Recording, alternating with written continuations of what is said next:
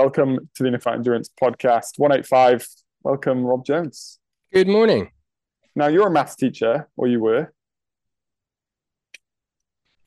You're panicking already. You're panicking. Where are you going with this?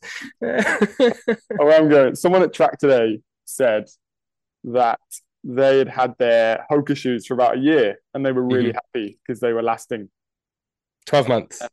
12 months. So, and then I thought, well, I mean, the Mach 5, I think it's 750 dirhams, right? Oh, here we go. Yeah.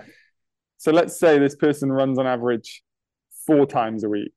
Let's say normal runner. Your start to run program is is what? Three runs a week, four runs a week? It, goes up to four, yeah. Yeah, yeah. Okay, so that's average. So here's your here's your task of the day or the morning. It's, it's about three dirhams a run. You knew what I was going to ask and you worked out it's about approx. We'll Three keep it simple. At what Yeah. does the shoe start paying you back?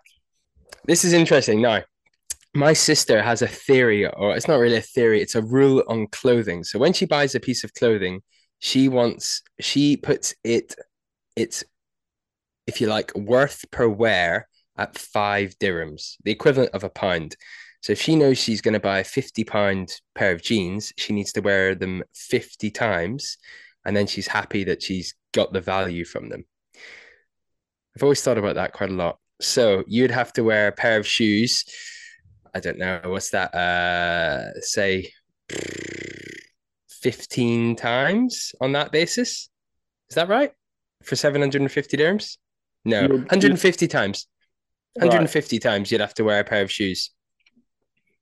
I mean, I needed extra tuition for my maths uh, GCSEs and I still got a C. So you're asking the wrong guy here. Yeah. So what do you reckon? One hundred and fifty. Do you wear your shoes one hundred and fifty times? Probably. It's not very long. Yeah, easily. Hmm. There we go. And then and then you break even. then you break even. That was her. That's her clothing wear calculation.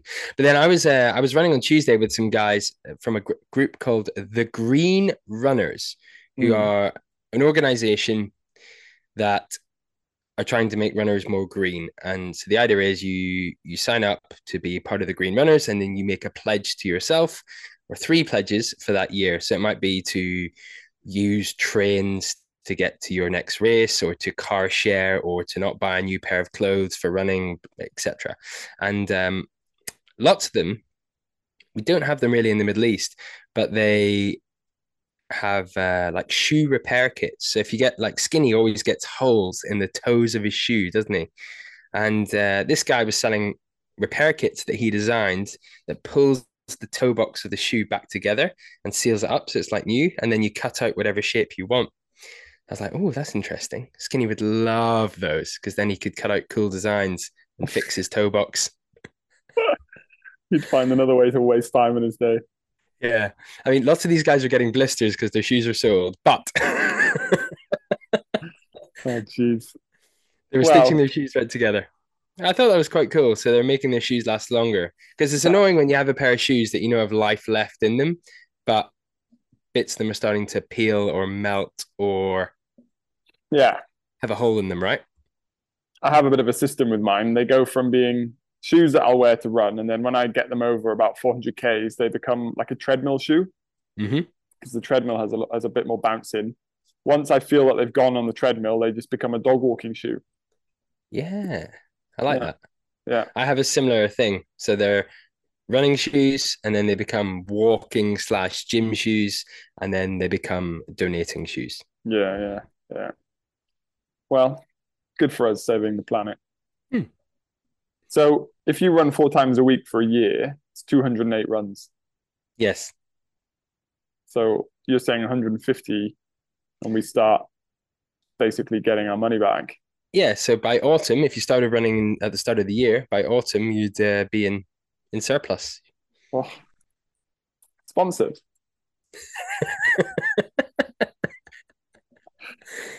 Now But start it- doing that. Start doing that with other pairs of uh of other items of clothing. You'd have a, have to have a spreadsheet on the fridge. Tick Oh. things off. It's exactly what your household looks like. Good. Mate, you're still in the UK. I'm actually in this office on my own. Um, Where is everybody? Mate, brutal. Just finished Tuesday. Get in, no one's around, no good banter.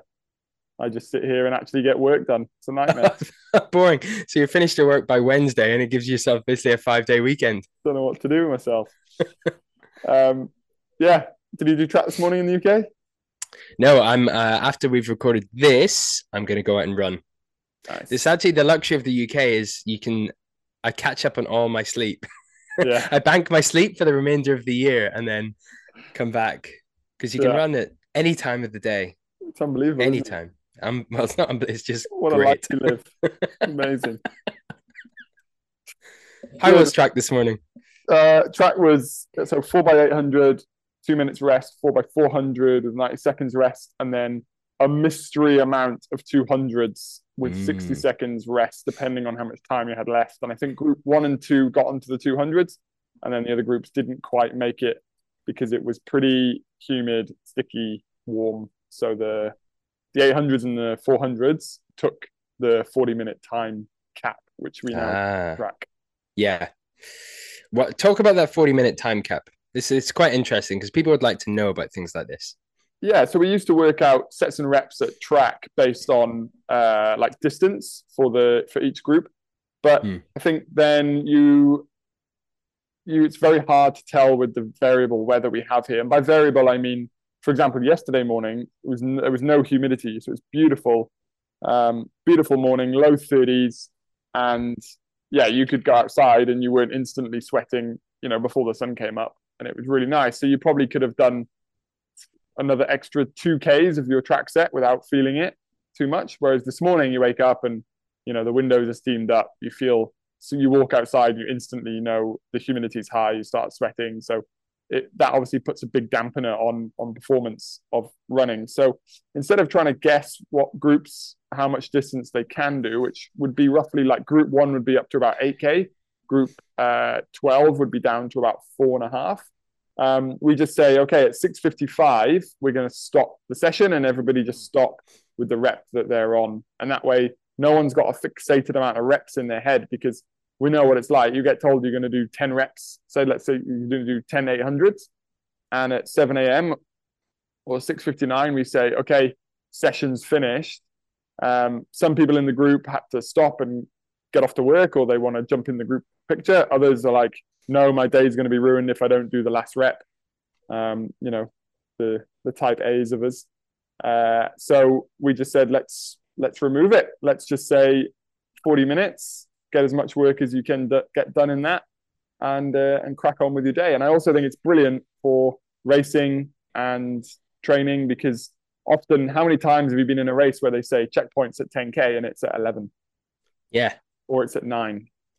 all the time, So what's your OCD brain going to do then? all the time. It's brilliant. Yeah. You'd be surprised actually how many people come to me and uh, some of their feedback after ultra races is that the checkpoint was not exactly where it said it should be. Hmm. Email the organizer. I'm sure they'll care. Yeah, Garmin doesn't care. Yeah. they don't care. It's fine. Good, mate. We have a backyard backyarder on the show today. A back a backyard backyarder. Yes, we do. So bit of background because not everyone knows what backyard is. So the backyard ultra is a format that requires runners to start one yard. They call it a yard, but it's really a loop on the hour, every hour until only one runner remains. And it's designed so, in theory, if you complete 24 hours of yards or loops, you can get 100 miles of distance or 160 kilometers. Uh, runners drop out for various reasons when they're tired, when they are injured, when they don't want to run anymore, until two runners remain. Those two runners will keep running um, until this, well, if you like, this the penultimate runner drops out, and then the final runner must complete one solo lap to complete and then win the race. Everyone else DNFs, and there is only one winner. Uh, um, today we have on the show Sam Harvey. Sam came blisteringly close to winning. I want to get Dead Cow Gully What a great name. Dead Cow Gully Backyard Ultra. He got the assist, which basically means he came second and he supported the winner. He didn't win. Um, with 101 yards, 101 hours, four days and four nights of running to take the world record or joint world record. The guy that eventually won it, Phil Core, uh, Phil Gore, his name is, got 102 laps. So when Sam dropped out, Phil just had to continue and do one more loop, 102, and he won the race and got the ultimate world record, if you like. So that's 600 and pretty much 85 kilometers. That's mad, right? So if you're going for a world record in this, you have to be pretty confident that the person in second is going to get you to the world record. Well, this is this is yeah. So the second, when you get a second place, you call it an assist, and it's almost like the assist sometimes. Yeah, they know they're not going to win the event, but they continue to smash out the loops because they've got like this camaraderie with the winner. So like everyone's driven to win. Then also you need the people around you to keep running so you can push for that record. Um, and this actually, Sam talks about this a lot because without the other guys around you willing to push and willing to run 100 hours, you're not going to break that record. And so your scores are always going to be low. So it's it's an interesting and bizarre twist that if you want to perform really, really well in this race and you want to, I guess, if you want to be at an event and get those high numbers, you need to pick an event with really good runners to help you. Yeah. It's like mm. the maths question about shoes again. Yeah, yeah, exactly. Um, so yeah, that's it. He he did that. But then what's even more nuts is he finished that race. He obviously came second. He he then the next race got invited. He'll talk about it. He got invited to go and sort of be, you know, the celebrity star at at another race to sort of try and boost its its ranking and you know drum up some more support and get some more people down. He decided that you know what, so that I'm going to run, and he went and won it and did another 44 hours. Well, chapeau. These guys. Anyway, good chat with him, and uh, yeah, we talk about. We actually don't talk that much about the race itself. It's more around what drives him to run. How does he attack these long distance? How did he get into ultra? What his plans are? Um, yeah, he's he's going to be he's young as well, so he's going to be on the circuit I think a while, and he's got some big goals in the ultra running scene. So he's definitely one to watch for the future. Amazing, good. Well, look forward to listening to it. I wasn't there. I was on the first time we arranged, and his audio wasn't working, which was hilarious. Mm. Uh, watching him swear in sign language at, at his screen. Uh, but so yeah, you, you take the reins interview, mate, and and look forward to it. So here it is. Sam, welcome to the show. Cheers, brother. Thanks for having me. Wicked. So, I mean, there's so many places I could start here, but I suppose the obvious one is tell us a little bit about you, your background, and how you got involved. I don't want to know about ultra running yet, but maybe just about how did you start running? Yeah, for sure. So, I mean, yeah, first and foremost, I'm an ultra distance runner. Uh, I'm I'm a 30 year old, uh, currently unemployed, uh, living, and I'm and I'm a Kiwi. I yeah, I'm kind of at a at a bit of a crossroads in my life where I've I've just quit my job. I've been offered a pro contract in running, and I'm about to move home to Christchurch, which is in the South Island. The last couple of years, I've been up in Auckland uh, for a property developing gig. And um, yeah, I've been, I guess I've more or less been doing some level of endurance sports ever since I was a kid. I, uh, I, I lived kind of in the WAPs uh, as far as my parents' farm was a, a, little bit further away from everything, so I didn't have immediate access. So yeah, to to to get to the nearest town to rent out a movie or see my friends, I would I would jump on a push bike and and that led to me doing 10, 20, 30 and then upwards kilometers, sometimes biking into town and and yeah, that that led on to kind of 100 kilometers, whatever. Uh, running therefore became kind of a thing. So I was a fit kid. Uh, by the time I was a teenager, and um, and running was kind of just to keep fit for rugby, really. Yeah. Uh, was playing playing rugby all through high school, and rug and uh, running was my was my fitness thing, and I got more so into it in in my final year of high school. And then I guess it was always there in the background. I've had periods of fitness and unfitness, and then I think it was probably 2017 when I was living in Ireland for a bit. Um, apart from apart from driving tractors and having fun, I'd I'd go running. I'd do running races, and that's where I kind of came into my own as far as the 5K, the 5K racing. And then it was only about a year or two after that that uh, I was back in New Zealand, and I was getting really serious about things, fives and tens, and then up into 50 kilometer racing and 100k, 160k, and then onwards really. Uh, jumping from five, actually, people are going to kill me if if I don't ask. What's your five k PB? Uh, like 16 minutes. Nice. So that's a huge jump to go from five up to 50 up to 100 milers. Was there a progressive gap? Did you trip like did you dabble in a half marathon, then a marathon, then work your way up, or was just nah, I'm all in? Nah, it was like 10k and then straight jump to 50 and then to 100 and then to 160 and then to 250 and then yeah i guess i'd been doing like ultra marathon for a couple, good couple of years before i like like oh half marathon. That could be fun. It's a bit quicker. Yeah i've done one marathon but it was a mountain marathon with like i think it was a thousand meters or 1500 meters of vertical. So yeah. yeah not not the speediest of courses. Still managed to get second but like not not very uh, not the best data to extrapolate into into how I'd run a marathon. So I still probably got to run a flatland marathon yet. When you were in Ireland, were you doing the the eco trails and the Wicklow ways and that those sort of races?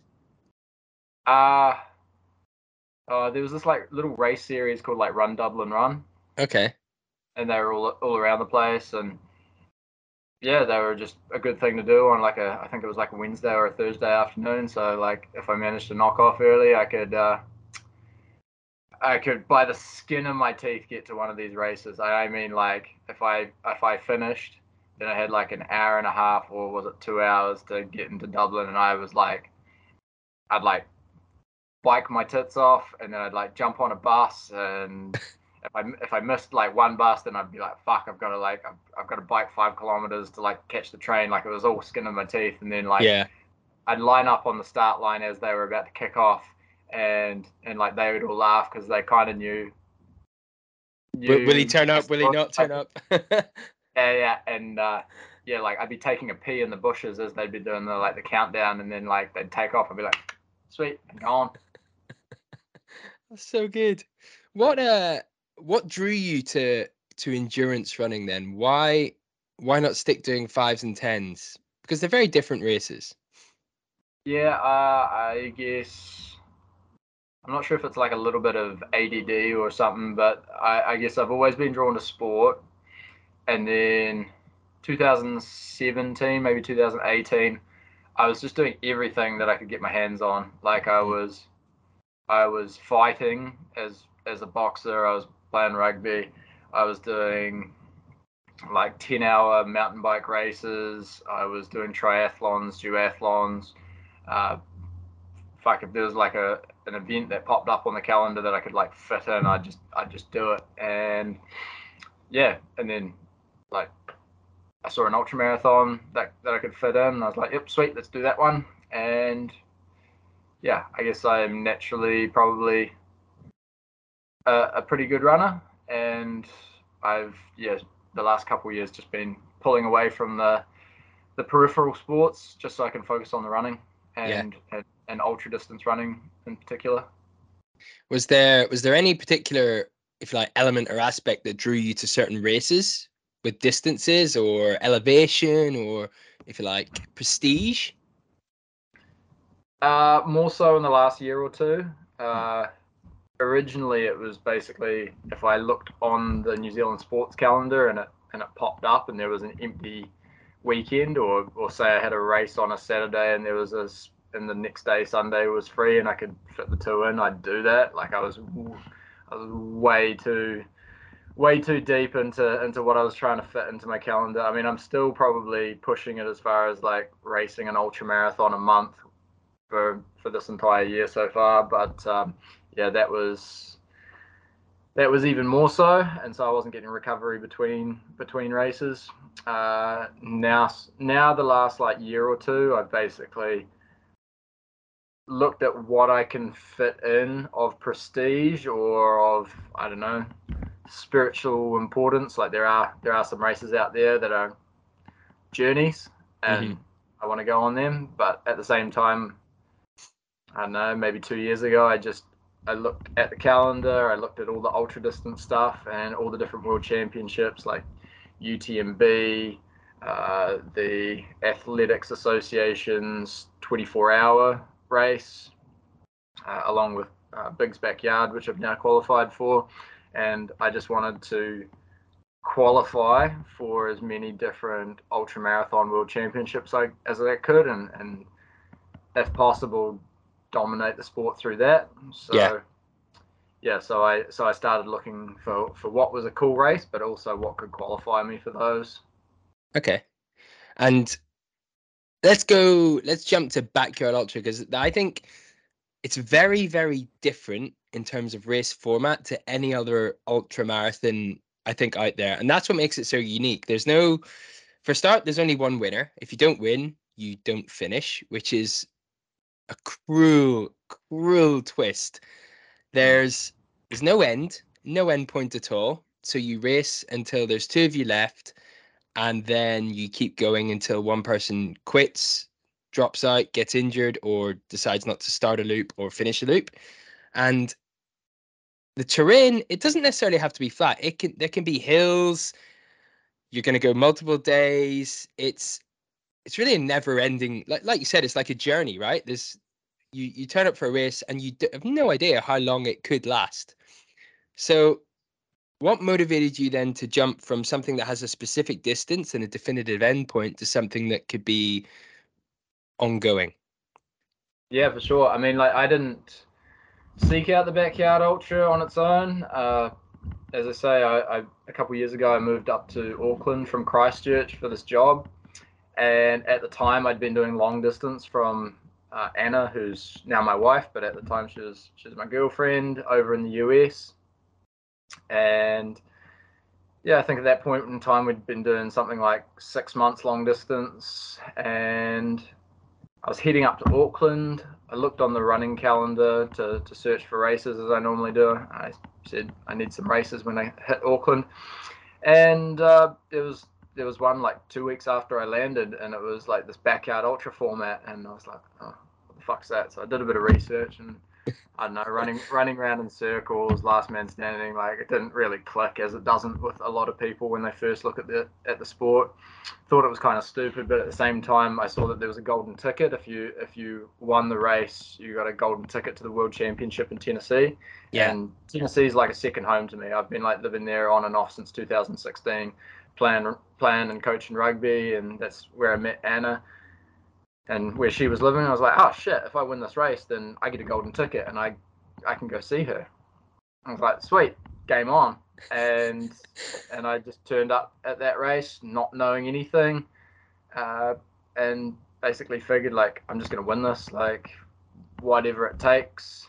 Uh, even though I'd only at that point in time I'd maybe run like a couple of 50ks, I'd run 100k, which absolutely destroyed me, and I'd run 160k, which was like yeah, a bit of a mess, but I still completed it. Um, so yeah, didn't know what was really happening. Um, didn't know the mentality about it. Just basically figured need to see my girl, so I'm gonna win this one. and yeah, the hours and the day and then the night they all ensued, and yeah, come the come the second night, there was only there's only three of us left, and then um, number three he he popped off, and then there was just the two of us, and it was like me, Greenhorn, didn't know what the fuck he was doing, versus this guy Chris Bisley, who's like arguably one of the most uh, experienced and achieved ultra distance runners in New Zealand. Like he's he's possibly at the at the heavier end of his career, having achieved everything, and maybe maybe looking to to do other things with his life, where I'm just getting into the sport. So yeah, yeah, there was that that little comparison, and yeah, we went toe to toe, just the two of us for the last five hours until I. Uh, I had a moment of weakness and I and I pulled out. I mean, I, I busted my busted my knee, my popliteal tendon, pretty pretty bad. But uh, yeah, that ended it for me. So that's kind of how I got into the sport. And then yeah, I don't like the taste of losing. I I hate losing more than I like winning, and and losing to to that guy just yeah left a bitter taste in my mouth. And since then, I've had a kind of a point to prove. So I've yeah, basically dominated the sport in New Zealand in the two and a bit years since. Amazing. How far was that? You said you hit the second night and then a few hours after. How long was that first race? Uh, I did 37 hours, 247 kilometers. As your first backyard experience, and you had no idea how to run it. You're obviously experienced in racing, so you had a, a rough idea how to plan, how to prep, what food to take but just not necessarily yeah, how to race vaguely, it. I was I was definitely hallucinating by the second night, and I was pro- I was also leaning into it. Like I was like, "Fuck yeah! Like free free high. Let's let's explore this crazy shit." And uh, where now I just I intentionally don't do that during a race, but uh, I'd say with that having set on as early as it did, uh, I'd probably uh, starved my brain of some key nutrients, whether whether I was hypoglycemic or maybe a bit hyponatremic, dehydrated.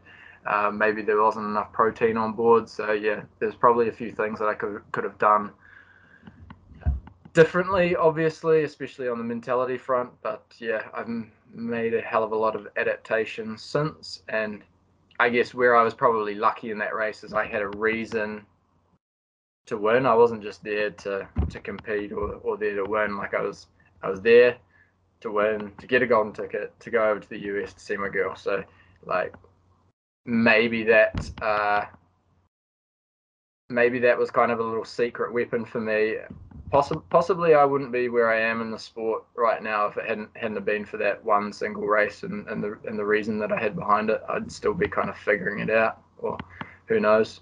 I'm I'm scrappy and and so the the backyard's a, a good good format to scrap. So mm-hmm. yeah, it's probably where I've come into my own. Yeah, what I I mean, my experience of running backyards is limited in that I've only done two, but from those two, the first one I learned that people try to get in your head and they'll lie to you about how far they've run, things they've done to put you off. So you're thinking about it for laps and laps and laps. And you're like shit this guy's this guy's done a 50 50 hour one before and i've never done one. So if i feel rough at 17 hours he can go another you know 23 oh my god. And it just gets in your head and it eats at you. It eats at you. And then you realize afterwards he comes over and goes oh by the way i made that up and you're like what the f- people do that i can't believe yeah, it i i i probably don't do it as much like in that in that first race I did, and maybe yeah. even the second one, there was a little bit of like chest puffing, like, and then it's like honestly, like actions speak louder than words. I'm just gonna I'm just gonna do shit, but I do definitely like find it when someone like starts chatting about their accomplishments in one of these races. I'm like, I see what you're trying to do. Yeah. like, I mean, like, cool, cool for you, bro. Like, yeah, I've done some racing as well, but like, well, we'll, we'll see what happens in the end. I'm I mean like in a similar scenario rather than rather than kind of chest puffing and like telling people what I've done, I rely on what I've done to know how well I'm going to do in one of these races. Like, yeah, especially like last year in May, I did the South Sydney 24 hour. So it's like a 24 hour track race on a 400 meter track, and you just you've got 24 hours to to run as far as you can. And I went out there having only done one road ultra marathon before, but with big intentions. I was like I was cutting a a pretty pretty hot pace, and if I had have kept it up, it would have it would have it would have led to maybe a New Zealand record of some sort.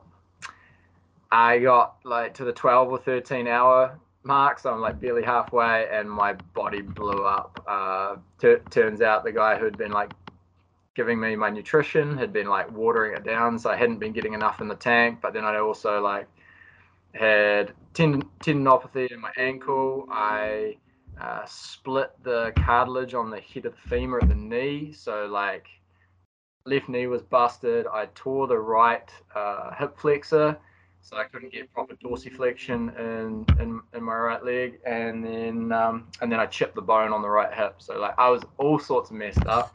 I, I from 120 kilometers to the 160 kilometer mark, I basically death marched. I was like, I'm not flying to Australia to do a 24 hour race and not even getting to the to the 160k mark. So I, I got to there, and then 18 hours has passed. And I was like, sweet, I'm going to bed.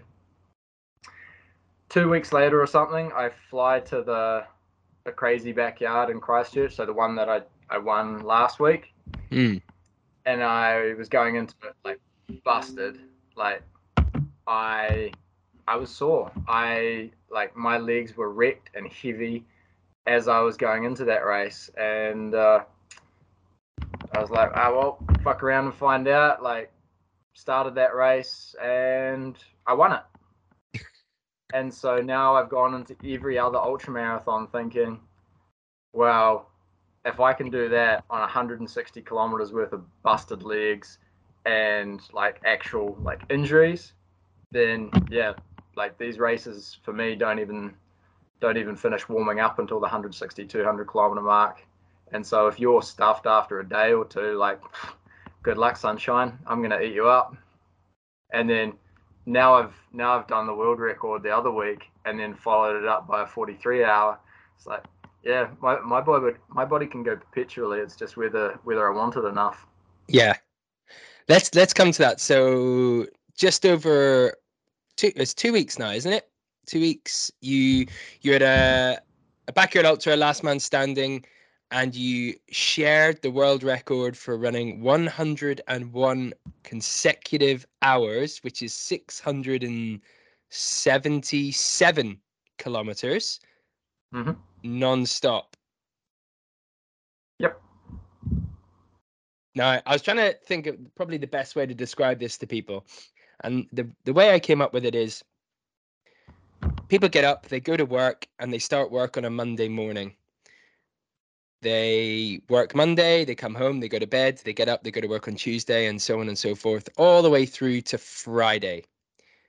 They get to sleep, they get to relax, they get to rest. You got up, you went to run on Monday morning, and you ran basically all the way through Monday, through the night, all the way through Tuesday, and you didn't stop until Friday.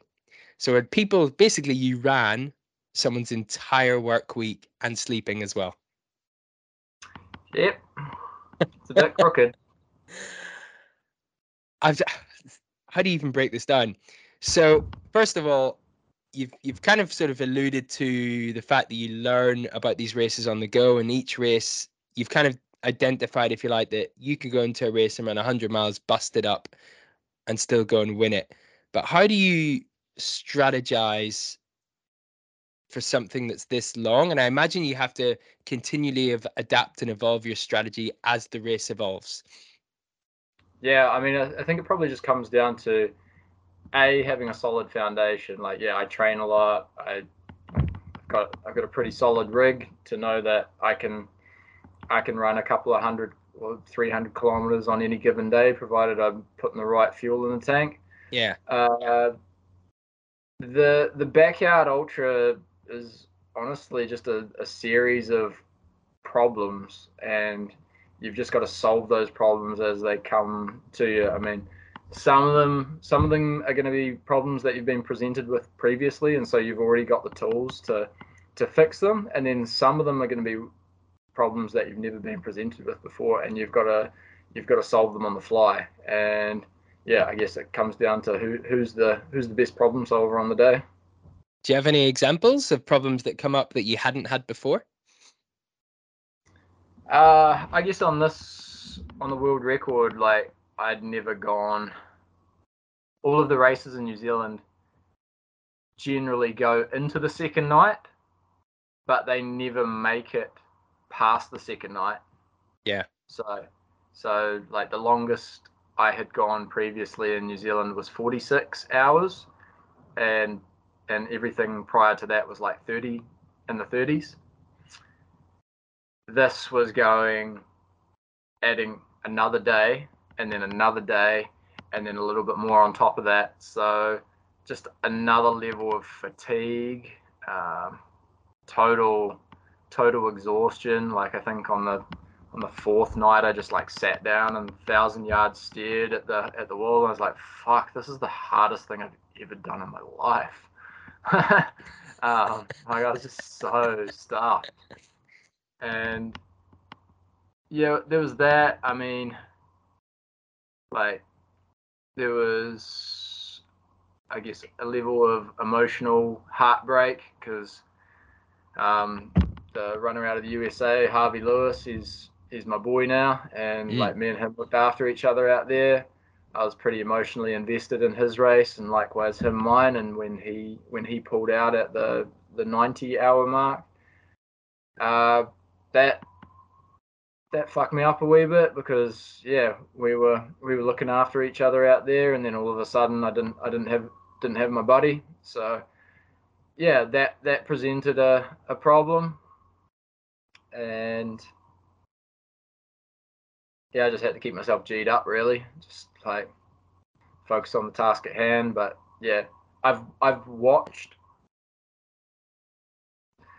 like in groups, run around in buddies, chatting the whole time, and like me, I, I might be like a lone wolf, and I'll just run the whole day or two by myself, and then I'll pick it. I'll I'll see someone like about to crumble in their friend group, and one guy crumbles and he pulls out, mm. and then all of a sudden, like within like an hour or two two hours of that, like everybody in that group's gone because he's like, yeah, they've just lost lost their lost their morale. I'm like, oh, yeah, lads. It's like losing if if you run. Yeah, if you run as part of a, a close team, if you lose one team member, it's kind of like, well, he's gone. So now it's almost like an excuse. It's okay to it's okay to stop if you're not the first, right? Well, yeah. Well, it's. I feel like it's more along the lines of you've been relying on each other, and then all of a sudden you've got to adapt and become self-sufficient mm. in in your emotional state. And I, I guess if you've been running solo from the start, then like you're already adapted to running by yourself. If you've been running with all your amigos and and and they suddenly start falling off the wagon, then yeah, you don't have that support, and and it takes a, a huge uh, emotional toll, which uh, becomes very hard to recover from. Yeah. See, the I suppose you say you had to sort of adapt on, well, sort of problem solve your way through this. I suppose when you do a race that's maybe 43, 45 hours, you can almost get away without sleeping you're kind of yeah, on the edge, but this you can't. So how do you bolt that in when you're coming in maybe 45, 50 minutes a lap and you've got 10 minutes to refuel, get out and go again? Yeah, I mean at the end of the day, when you're in that level of sleep debt, your body is going to pass out if you close close your eyes and, and mm. take away external stimulation. So yeah, it's basically just a matter of trying to get in with enough time that you can get rehydrated, get some nutrition on board, make any changes to your kit that you need to, and then eye, eyes closed, lie down, pass out for however much time you may have available. And honestly, like in previous in previous races, I've had 60 seconds sleep, and that's been enough.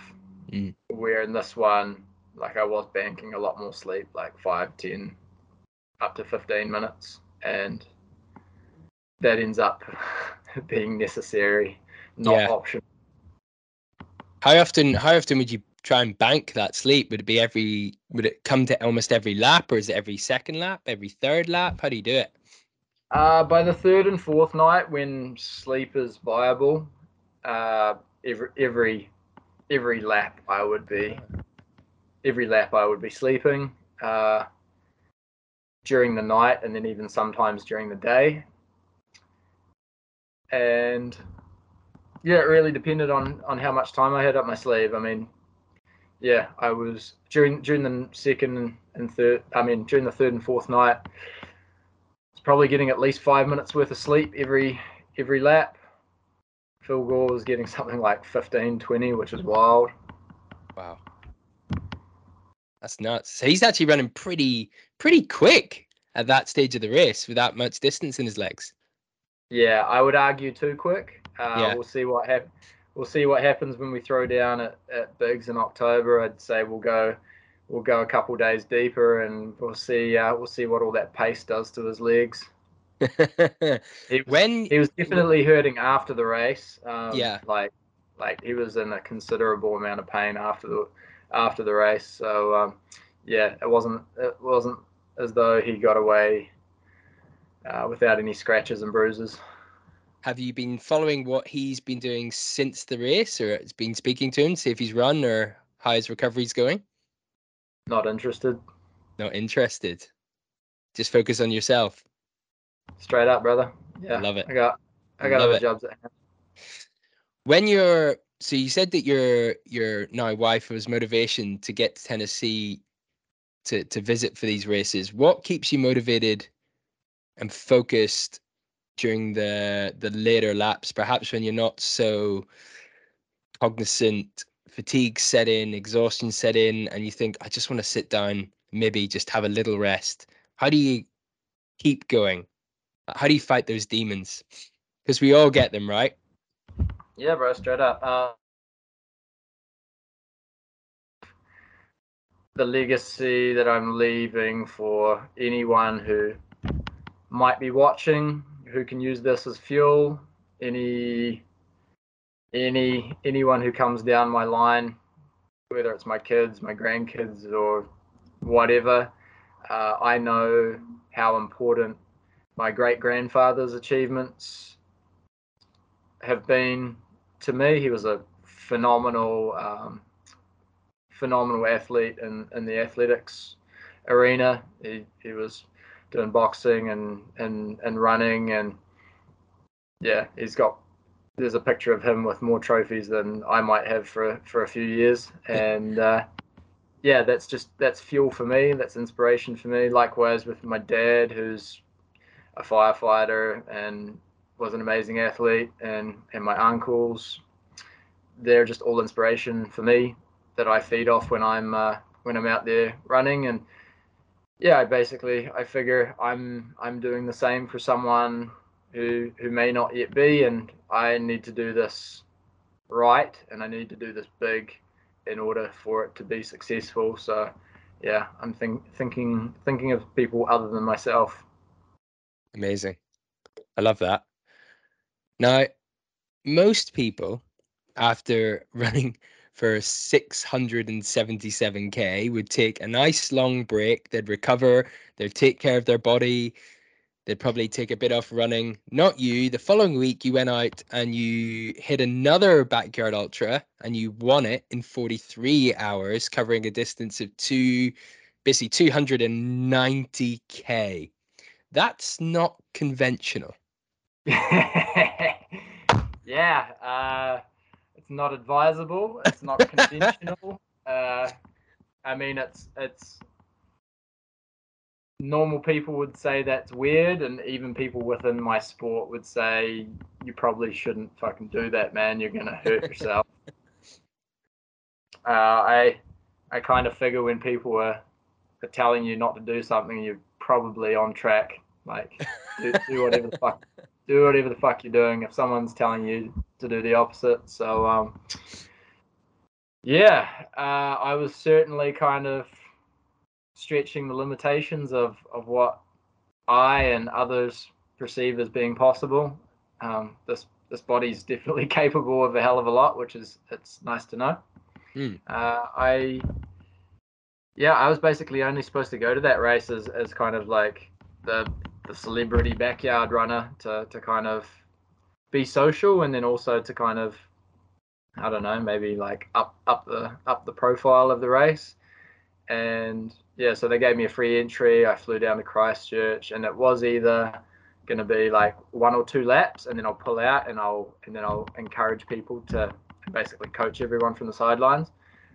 Or if I turn up and my body is sufficiently healed and my my knees and my hips aren't creaking, then I'll just win it. Like, let's go.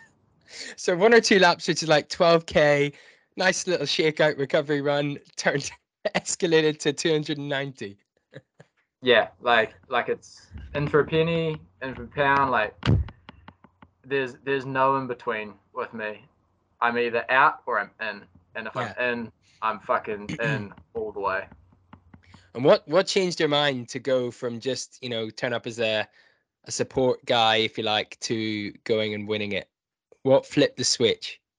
I think the race director reached out to me while I was in Australia. It was only like a day or two after after I'd finished the the race in Aussie. Yeah. And and and like gave me this offer, and I was like, oh yeah, that'd be cool. I'll, I'll like go and socialize, and it like hadn't even been twelve hours, and I was like, no, nah, I'm gonna go and fucking win that. I, like I don't do anything by halves, so like I'm gonna do something, I'm gonna do a good job of it. Who who do you have crewing for you at these things? Do you have a crew, or you do you do it yourself? Yeah, for sure. Um, I'd love to. I'd love to do self crew uh, one day. I've, but I guess I've got to the point now that I'm in so deep. I, yeah. It's very very self, important. Self crewing wouldn't be viable at the depth that I've uh, now achieved within this yeah. race. So um, yeah, no, my mum's my mum's my crew chief. She's Amazing. been she's been crewing for races since before I was born. She was literally like crewing for my dad when he did the coast to coast longest day, like like two weeks before I was born. So like this this shit's in my blood. But uh, yeah, mum's crew chief, then dad's there. I've got a few few hangers on. Uh, and yeah, we run it as a pretty professional, well-oiled machine. Uh, at, at, at the Australian race, I had a couple of team members, Sean Collins and Adam Keane. Once they'd pulled out of the race, they then became crew members for me. And going into Big's, we've found out that you're only allowed one crew member. So apparently, like as people start pulling out in that race, like uh, people rotate and start crewing for, for other people who are still in it. So uh, that's that's going to be something going into the World Championship. I'm, I'm expecting, yeah, I will have some odds and sods helping me helping me out, helping mum out. So that's interesting because like you usually want your your crew member to know you intimately. So whenever you are struggling, they can, if you like, give you the words of encouragement that resonate with you or vice versa if you're if you really are struggling and they think you should stop they know that limit so having mm. someone, how do you feel about having someone that potentially doesn't know you, doesn't know your background, doesn't know how far you can push, and really just how strong, if you like, you can be? How do you feel about having someone like that crew you? I mean, at the end of the day, like you are the runner. Like yeah. it, it's only you out there. My crew's job is to keep me watered, keep me fed, keep me clothed and and then do whatever other peripheral activities may need to occur in the pit stop. All they need to do is is get that done and then make sure I'm on the start line. Mm. Everything else is on me. So like the mentality aspect, I would argue I've possibly got one of the strongest, if not the strongest, mentality within the backyard sport. So like it's very much on me. I can't I can't rely on anybody else to to, to keep me motivated out there. And yeah, I'll just continue to to execute on that. Got it. Aside from Big's, is there any other future races now that you you said that you've been offered a pro contract? Is mm. there any races that are on the cards that you've been looking at, maybe outside of the the 24? Uh, sorry, outside of the backyard ultra format, like 24 hour world championships? Are you going to go up against Alexander Sorokin, try and take his 24 hour record? yeah, fuck that. That guy's a madman. Um, even by my standards. No, I uh, have I the the New Zealand 24 hour team. Uh, they all bullied me into into putting my hat into the 24 hour um, pot for for Taiwan this year. So Yeah. like I told them to go fuck themselves, and then I ended up paying paying the entry fee. So yeah, my name's in the pot. Even even though like my I've only got one 24 hour performance and it's like shit, it's like 160k, and then I Mm. gave up 18 hour mark. The they they asked you to put like little previous experiences as to why you are sufficient to be put forward for this, and yeah, mine is now world record six seven seven kilometers. So that's that's probably enough to to to get my toe in the door. Do I want to be running 24 hours in Taiwan at the end of the year? Uh, fuck, not really, but we'll, we'll see what happens. It'll be an experience. Um, probably other than that, uh, I'm going to try and set the FK. Well, no, I'm, go- I'm not going to try. I'm going to set the FKT for, for the length of New Zealand. So um, that maybe at the end of this year. Otherwise, it'll be early next year. Uh, so that's that's got two options. I can either run the road, which is 2,000 kilometers, and it's like just over two weeks is the record. And then the alternative is to run the trail, which is 3,000 kilometers and has like a lot more mountains and it's a bit more remote, and you've got to do a couple of kayak sections. And the FKT for that's something like 52 days. So yeah, that's on that's on my radar as well. But then I'd say probably early next year I'll qualify for UTMB Mhm. and and probably next year uh, my plan is to win Big's in October, get the golden ticket for the Barkley marathons, which will be in like March next year. Yeah. Go and beat the shit out of myself at that race, and then yeah, qualify for qualify for UTMB. Race UTMB, race the satellite championship because next year instead of it being Big's backyard, it'll be the World um, Satellite Championship event. So those are those are kind of on on the cards, and yeah, then whatever I can fit in on top of that would be cool, which will be probably a couple of other international ultra distance races in the 160 kilometer plus format. Amazing. It's a, a well stacked calendar. Yeah, it's gonna hurt, but should be It's good. gonna hurt. Do you, when you finish these races, do you celebrate at all? Do you take any time to, if you like, to reflect and acknowledge your accomplishments, or is it just head down, focus on the next thing? Um, yeah, I definitely try and ride the wave that ensues. Sometimes I don't get a wave. Like I did a I did a backyard in a backyard ultra at the start of this year in Auckland and won that. But it was I was only kind of warming up. So like after it, I was just like, oh, okay. And like there was no high after it. I was like, oh, lame. Like like I want that I want that rush, and I never got the rush.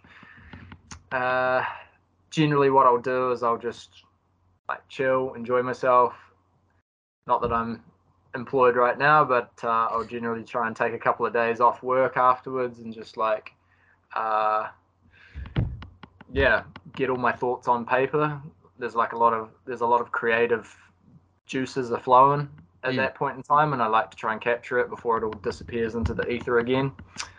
And yeah, I, I've been on a very spiritual last couple of months. Like I, I was on a, I was on a massive downer at work, and I had Ultra Trail Australia 100 coming up, and I was like, well, you know what? I've, I've got leave booked. I'm gonna head over to Australia. I'm gonna do this race, and even though it's not like something I've got my heart set on, it's just like it's a rollover from last year's event. I had an entry Yeah. last year. They the dates all uh, it got flooded, so they pushed my entry That's to this right. year.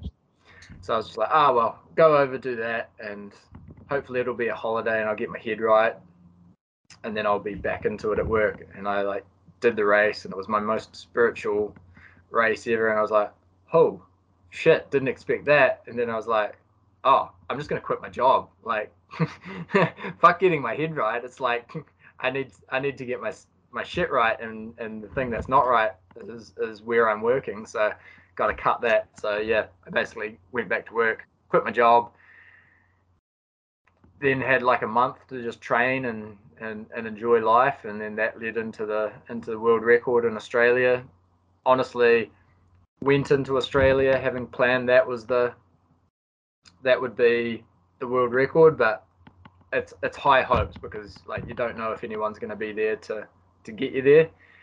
And honestly, then that week was even more spiritual, like like the most rewarding, emotionally, yeah, the most rewarding week emotionally like I've ever had. So yeah, that was just a lot of like riding the high after after that race had completed. So um, yeah, I tr- I try not to focus too much on the next goal. I, I try and enjoy enjoy the successes that I've that I've had before I yeah. Yeah, you're just almost present present in the moment, right? Absolutely. Do you have any like favorite quotes or mantras that you use or you sort of recite to yourself whilst you're running in these or are you just thinking and exploring ideas? Yeah, I've I mean like uh, so 2016 I moved to to the US, like kind of burnt the boats. I like went to the US, I created this little niche for myself of playing and coaching rugby and that's where I've built my second life outside of New Zealand. And it was around around about that time that I started listening to like a lot of motivational speech and like I would I'd download shit on my phone or my laptop, YouTube to MP3 and and like it was all the all the great motivational speakers so I've got a lot of that stuff just burnt into my brain, and I uh, I call on it when I'm when I maybe need to, when I'm in a dark spot, or, or when I just want to get amped up. And and so yeah, there's a lot of quotes, uh, even some that I've created myself, like a couple that I'd created myself uh, within racing. One was like in the in the last two, maybe three days of the of the world record, I basically said to myself, "This might be the most important thing you ever do." So, be an adult and just get it done. wow, you just kept reci- like saying that to yourself. I was like, "This this might be the most important thing you ever do." Like you might like I might not ever break a world record or, or match a world record or whatever again so it's like this is the opportunity. All the pieces are in place. Everything's right. You just need to fucking man up and get this job done. Because yeah, who knows what's going to happen later down the track. So yeah, I mean, I don't doubt that like fucking next opportunity I get, I'm going to do 150 hours. But there was always that that that possibility.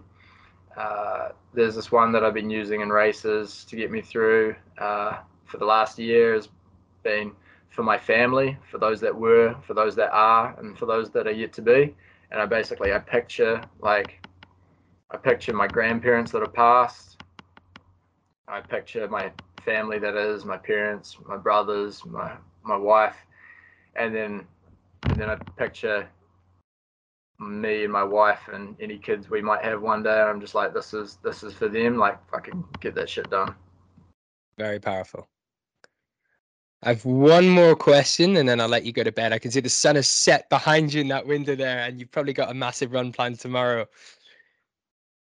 If maybe somebody is wanting to get into ultra running or backyard ultra or 24 hour racing and they just they haven't started yet. Maybe they doubt themselves. They think that they don't have the ability. They can't do it for whatever reason. How would you inspire them or motivate them to get started? Just get started. Have the balls to fail. Like I have the balls to fail.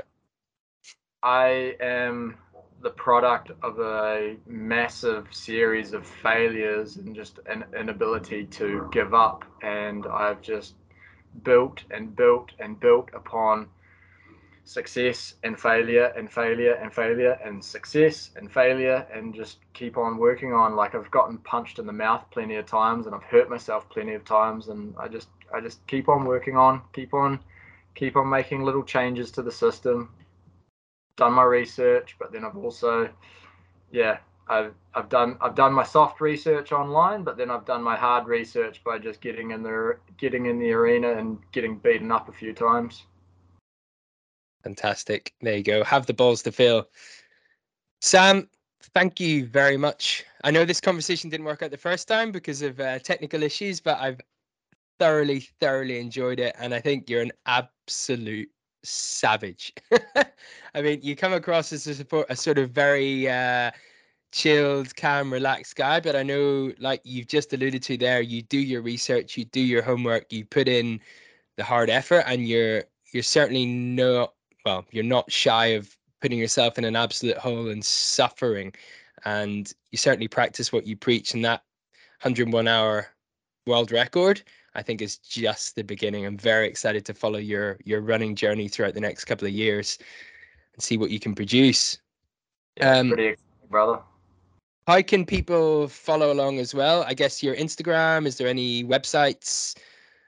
Yeah, um, if anyone's gonna follow along, uh, my Instagram is Sam Harvey underscore Cloudlander, and uh, and then there's a Facebook page, uh, Sam Harvey Athlete, and yeah, uh, journey's just getting started, man. Like I've I've finally finally done enough fucking around in sport, found out where I fit in this world, and managed to get there by 30, which is crazy because it's like that is the very start of an ultra distance career. So I've got like a good 15 plus years of this ahead, and there's a hell of a lot of world records and world firsts that are yet to be decapitated and absolutely destroyed. So I'm coming after them. Mate, you're going to be dangerous. I'm actually nervous for the rest of the world. Sam, brilliant. Thank you so much for your time. And uh, yeah, looking forward to see what you can do. Cheers, Rob. Take care, brother. Thank you, man.